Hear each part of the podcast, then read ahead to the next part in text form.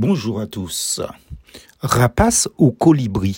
Nous sommes en effet pour Dieu le parfum de Christ parmi ceux qui sont sauvés et parmi ceux qui périssent.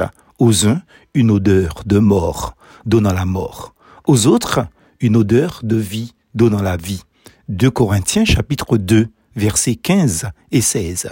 Rapace, dit-on, est qui cherche à s'enrichir rapidement et brutalement au détriment d'autrui. Selon ce sens figuré, un rapace est quelqu'un d'avide, de cupide, donc pas fréquentable. Mais en réalité, un rapace est un oiseau de proie carnivore, aux doigts armés de serres, au bec puissant, arqué et pointu. Les rapaces sont des charognards de plus de 300 espèces, telles le vautour, l'aigle, le milan. Ces bêtes sauvages ne se nourrissent que de cadavres en décomposition avancée. Ils attendent que l'animal mort, pourri, pour la dévorer.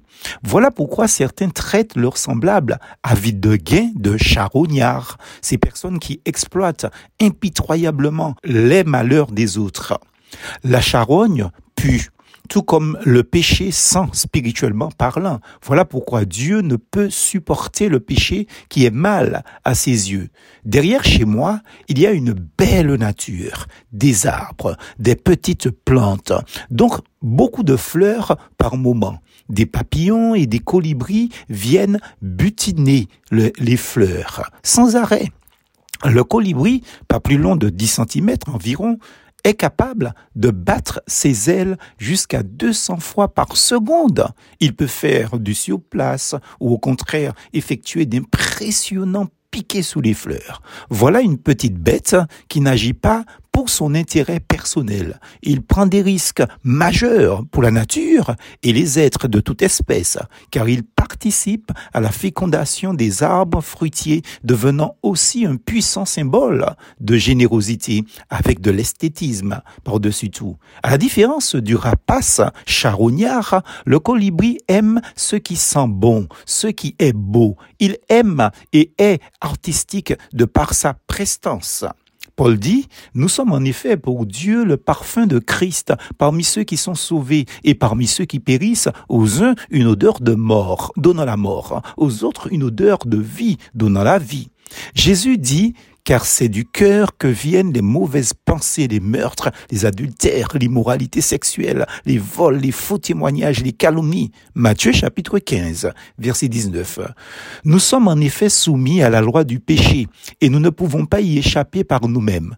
Comment faire alors? Une autre comparaison pour répondre à cette question, ce sont les lois naturelles. Si je laisse tomber un objet, il tombera par la loi de la pesanteur. Mais si je le rattrape une loi plus puissante annule la première, il en est de même pour le péché. Une force supérieure doit intervenir pour ne pas nous laisser entraîner au fond, et cette force, c'est Dieu. Dieu donne la force à ceux qui lui appartiennent. Voilà pourquoi j'aime dire plus force en Jésus, c'est-à-dire plus de force en Christ Jésus. Et ceux qui sont conscients de cette réalité que la force se trouve en Jésus peuvent affirmer comme Paul, eux aussi, la loi de l'esprit de vie en Jésus-Christ m'a affranchi de la loi du péché et de la mort. Romains 8, verset 2. Ainsi, la délivrance est offerte à ceux qui, pour vivre libres du péché, confient leur vie à Dieu. Alors revenons à nos volailles. Qui es-tu vraiment? Rapace ou colibri? Quelle odeur dégages-tu, ma sœur, mon frère? Parfum de Christ pour Dieu donnant la vie éternelle aux humains autour de toi, ou une odeur de mort donnant la mort là où tu passes à tes semblables. Sachant que nous, les humains, nous sommes par nature attirés par le mal, que nous tombons vite dans le péché en désobéissant à Dieu, soyons sur nos gardes en ce début d'année pour être des colibris de Dieu pour nos semblables. Plus force en Jésus.